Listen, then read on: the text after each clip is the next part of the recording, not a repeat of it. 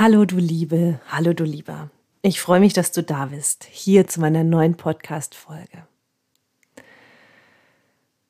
Atme tief durch und erlaub dir, egal bei was du gerade beschäftigt bist, diese Folge einfach zu integrieren.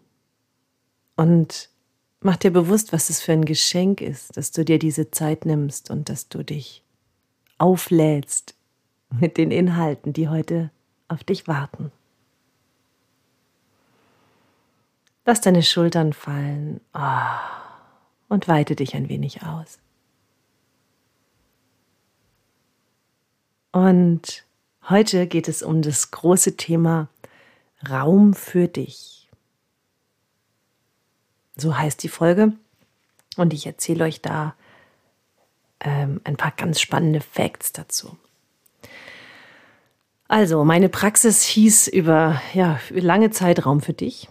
Und ich habe das irgendwie gar nicht so richtig gecheckt, warum ich das so ausgesucht habe. Das war tatsächlich eher so was Unbewusstes.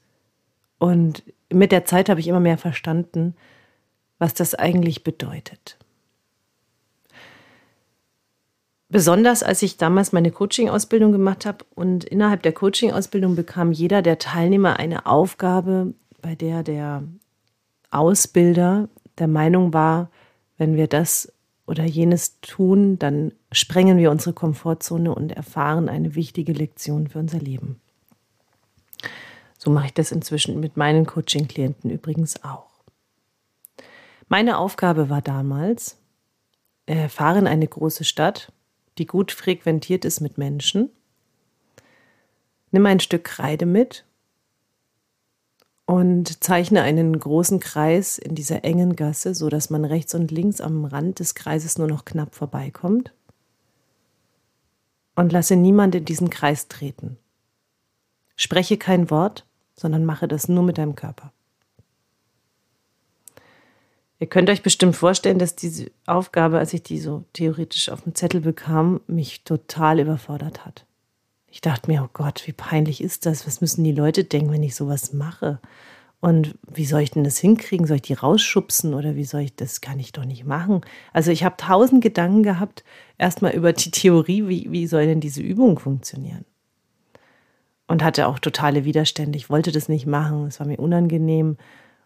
Und dann habe ich einfach gemerkt, okay, das ist jetzt der Prozess, da gehe ich jetzt einfach mal durch. Also wir fuhren dann als Gruppe in die Stadt wir fanden auch relativ schnell so eine Gasse. Diese Stadt war stark äh, besucht an dem Tag von Japanern. Das heißt, da waren sehr, sehr viele Menschen mit Handys und Fotoapparaten unterwegs. Hm. Und ich habe dann diesen Kreidekreis gezeichnet und habe mich da reingestellt. Und was dann passiert ist, war für mich echt ein Wunder. Und es war so ein großes Wunder, dass das bis heute noch nachwirkt.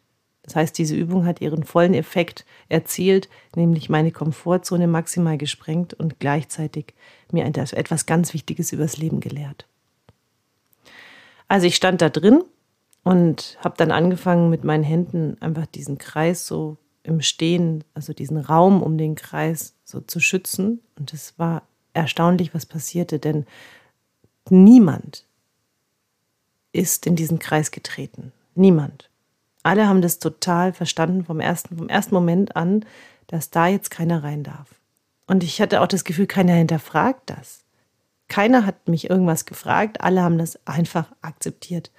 Es war erstaunlich für mich zu beobachten, wie die Leute sich an der Hauswand entlang schoben und an einer Situation ist sogar ein äh, Kind mit dem Fuß reingetappt und da hat die Mutter das Kind wirklich an der Schulter zurückgerissen und hat gesagt, no, no, no, no. Und ja, das alles so zu beobachten und zu erleben war unglaublich für mich. Ich war wie in einem Film. Ich kann auch gar nicht sagen, wie lange das gedauert hat. Wir hatten damals ein Zeitbudget, ich weiß das nicht mehr, aber es wurde gestoppt auf jeden Fall. Es wurde auch gefilmt. Und, ähm, und als dann die Zeit abgelaufen war, bin ich einfach wieder aus dem Kreis gegangen und jeder ist einfach wieder über diesen Kreis getreten, als wäre nichts gewesen. Aber in mir war alles anders.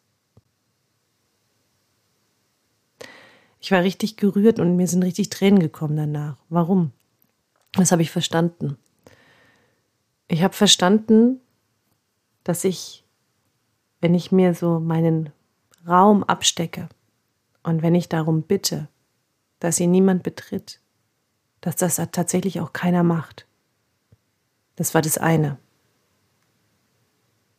Das andere war, dass ich das ohne Worte, ohne Kampf, ohne irgendeine Erklärung nur durch meine innere Haltung zum Ausdruck bringen kann.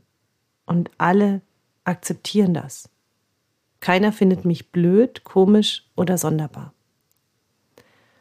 Und das war für mich enorm, dass ich meine Bedürfnisse ausdrücken darf, ohne sie auszudrücken. Und dass sie akzeptiert werden und respektiert werden. Bis dato war ich immer ein Mensch, der viel mehr auf die anderen geguckt hat, der ähm, sich selbst hinten angestellt hat und dann irgendwann total unzufrieden war. Und dann auch so diese Anklage hatte innerlich, mich sieht keiner, keiner achtet auf mich, immer nur die anderen. Ja, das war halt meine innere Haltung. Und das, was du aussendest, das kehrt nun mal zurück. Die Energie, die Haltung, die du hast, die kreiert das, was du morgen empfängst.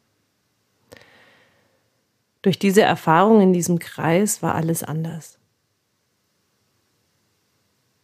Und ich habe verstanden, dass ich aufhören darf zu kämpfen, dass es nichts mehr gibt, wofür ich mich hinstellen muss und laut werden muss, sondern dass ich da einfach einen Schritt zurücktreten darf und daran arbeiten darf, dass ich mir das wert bin, dass meine Grenzen respektiert werden und akzeptiert werden. Und seitdem ist das total anders geworden.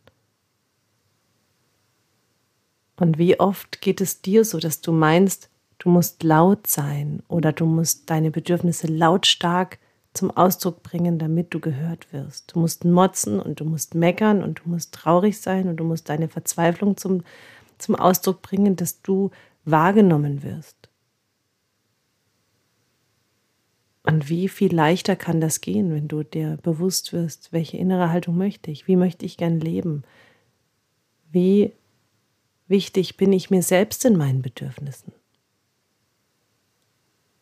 Raum für dich heißt, dass du atmest und dass du erst einmal eine innere Haltung kultivierst für das, von dem du mehr möchtest. Und dass du das nicht im Außen von anderen erwartest, sondern dass du dir das in allererster Linie erst einmal selbst schenkst. Für mich war es diese Riesenübung, da mich hinzustellen und es auszuhalten. Und gleichzeitig ist es jeden Tag wieder diese Übung mich selber für das, was mir wirklich wichtig ist, auch ernst zu nehmen. Was ist dir wichtig? Was kämpfst du oder für was kämpfst du immer noch im Außen? An welchen Stellen möchtest du gesehen, gehört, wahrgenommen werden? Wo ist Anstrengung drin? Wo versuchst du andere von dem zu überzeugen, was dir wichtig ist? Und wie sehr kannst du diese innere Haltung kultivieren und dadurch die Einladung sein. Das ist wieder die Idee von Push und Pull. Push bedeutet immer Druck. Immer etwas künstlich beschleunigen, am Gras ziehen, damit es schneller wächst. Pull bedeutet Sog zu sein, die Einladung zu sein. Pull bedeutet, der Raum zu sein, der die innere Haltung kultiviert hat.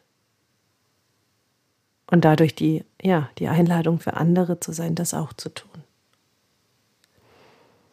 Raum für dich, so hieß meine Praxis, so hieß mein Yoga-Raum, so hieß der Ort, an dem wir zu siebt gearbeitet haben, sieben Therapeuten und Yogalehrer.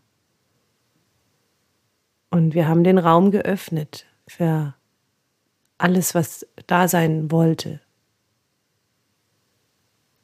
Und diese Kunst zu schaffen zwischen ich sorge für mich und ich sorge für die anderen, ist eine große Kunst des Lebens.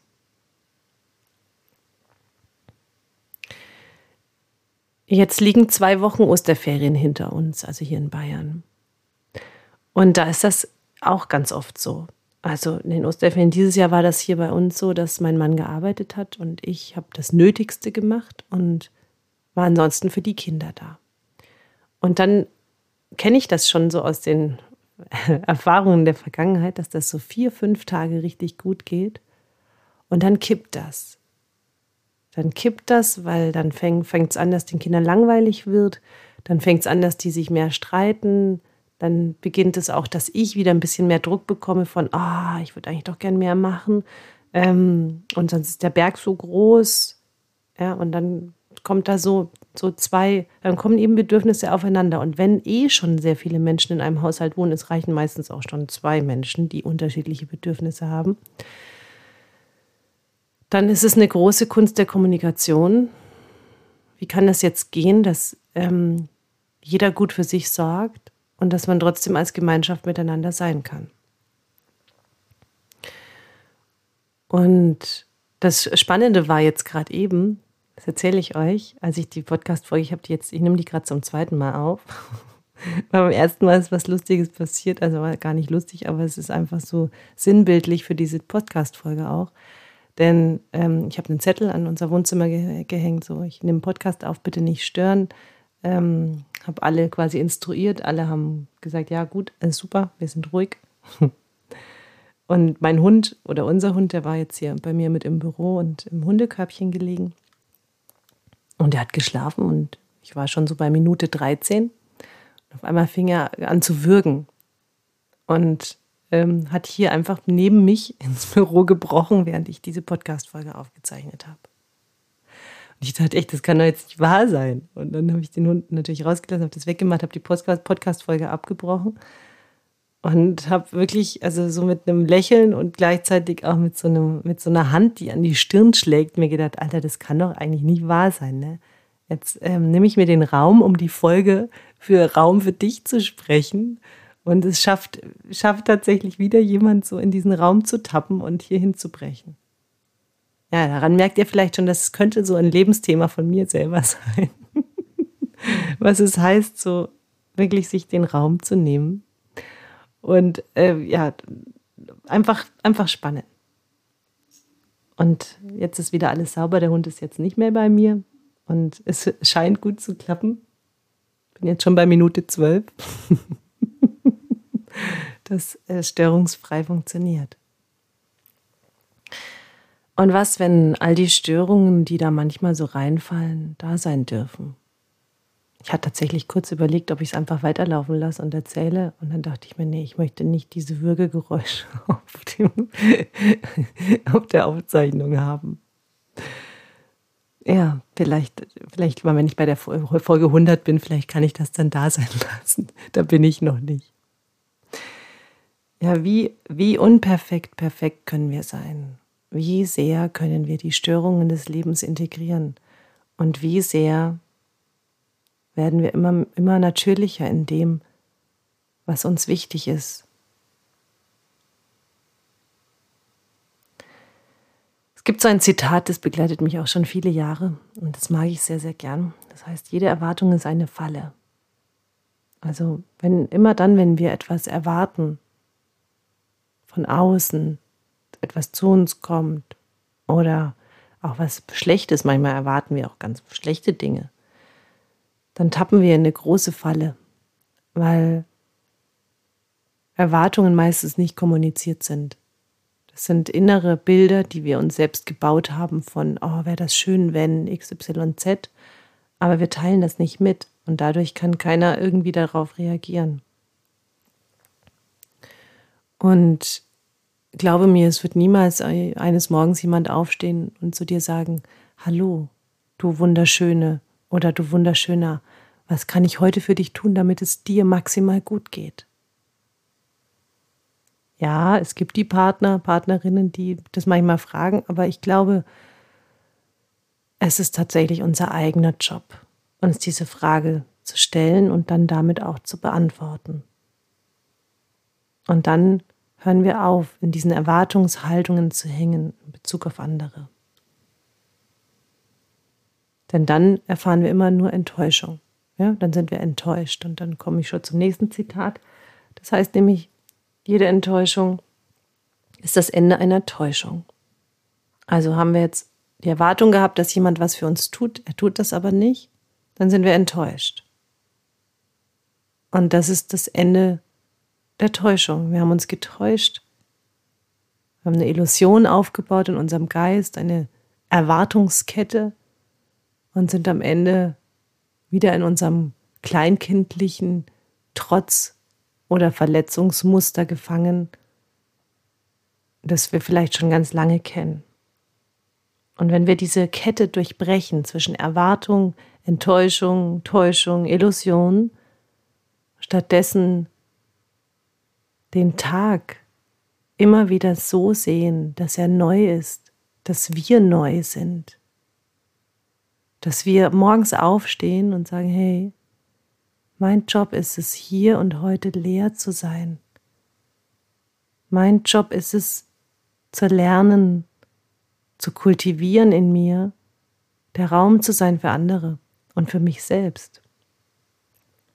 So dass ich nicht permanent in der Vergangenheit der alten Muster hänge und aus denen heraus agiere, sondern dass ich wie neugeboren in diesen Tag blicke und sage, hey liebes Leben, was tue ich heute? Was will ich heute erleben? Wo ist die Freude? Wo ist die Vibration? Wo ist die Lebendigkeit? Wo ist die Leichtigkeit? Ich bin bereit, mich jetzt und hier diesem Tag hinzugeben und ihn bewusst zu gestalten. Was wäre, wenn wir alle viel mehr von diesem Raum in uns kultivieren würden? Statt blind hinterher zu rennen, irgendetwas erledigen zu müssen oder irgendwelche Verletzungen heute wieder zu nähern und daran festzuhalten.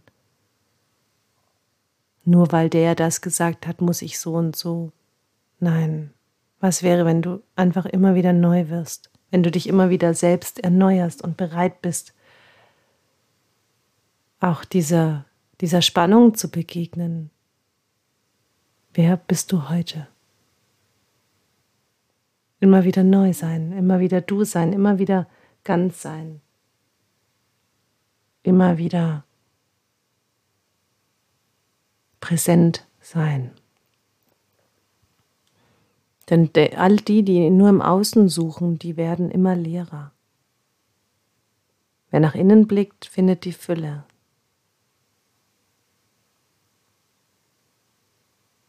Alles, was du suchst, findest du in deinem Körper. Wohin willst du gehen? Dort findest du die Weite und den Raum. Dort findest du die Freiheit, die Sinnlichkeit, den Genuss, all das, wovon du mehr willst in deinem Leben. Also lass dieses Spiel von innerem Getriebensein, beweisen müssen, höher, schneller, weiter. Und dehne dich aus in dich hinein, dehne dich dort hinein aus in das, was du bist. Es gibt diese alte Sage der Griechen, dass die Götter sich versammelten und überlegten, wo sie das, die Weisheit des Lebens verbergen könnten, sodass die Menschen sie nicht finden. Und der eine sagte, lasst sie uns auf den höchsten Berg legen. Und der nächste sagte, nein, lasst sie uns in den tiefsten Ozean versenken. Und der dritte sagte, nein, lasst sie uns in die tiefsten Höhlen hinein vergraben. Doch alles erschien, erschien ihnen nicht sicher genug. Einer der Götter auf die Idee kam, die Weisheit des Lebens in den Menschen selbst zu verbergen. Denn dort würden sie am allerwenigsten danach suchen. Ich mag diese Geschichte sehr. Und sie stimmt für mich mit meiner Art des christlichen Glaubens sehr überein. Denn ich glaube tief und fest daran, dass wir alle einen göttlichen Funken in uns tragen und dass wir diese, aus dieser Quelle, aus diesem Stoff gemacht sind und dass wir die Wahl haben, aus welchem Raum in uns wir agieren. Aus dem lichtvollen, weiten Raum oder aus dem ganzen angelernten Scheiß, der nur Krieg und Konflikte schafft. Also halte, halte inne, werde still. Komm ein bisschen mehr in Kontakt mit dir selbst, sodass du in diesem Raum dein inneres Licht wiederfinden kannst, deine göttliche Quelle, den Frieden und die Freude, die Liebe und die Verbindung. Und ich möchte diesen Podcast gerne beenden heute mit einem Zitat von Maharaj. Sobald du erkennst, dass der Weg das Ziel ist und dass man immer auf dem Weg ist, nicht um ein Ziel zu erreichen, sondern um seine Schönheit und seine Weisheit zu genießen, hört das Leben auf, eine Aufgabe zu sein und wird natürlich und einfach. An sich eine Ekstase.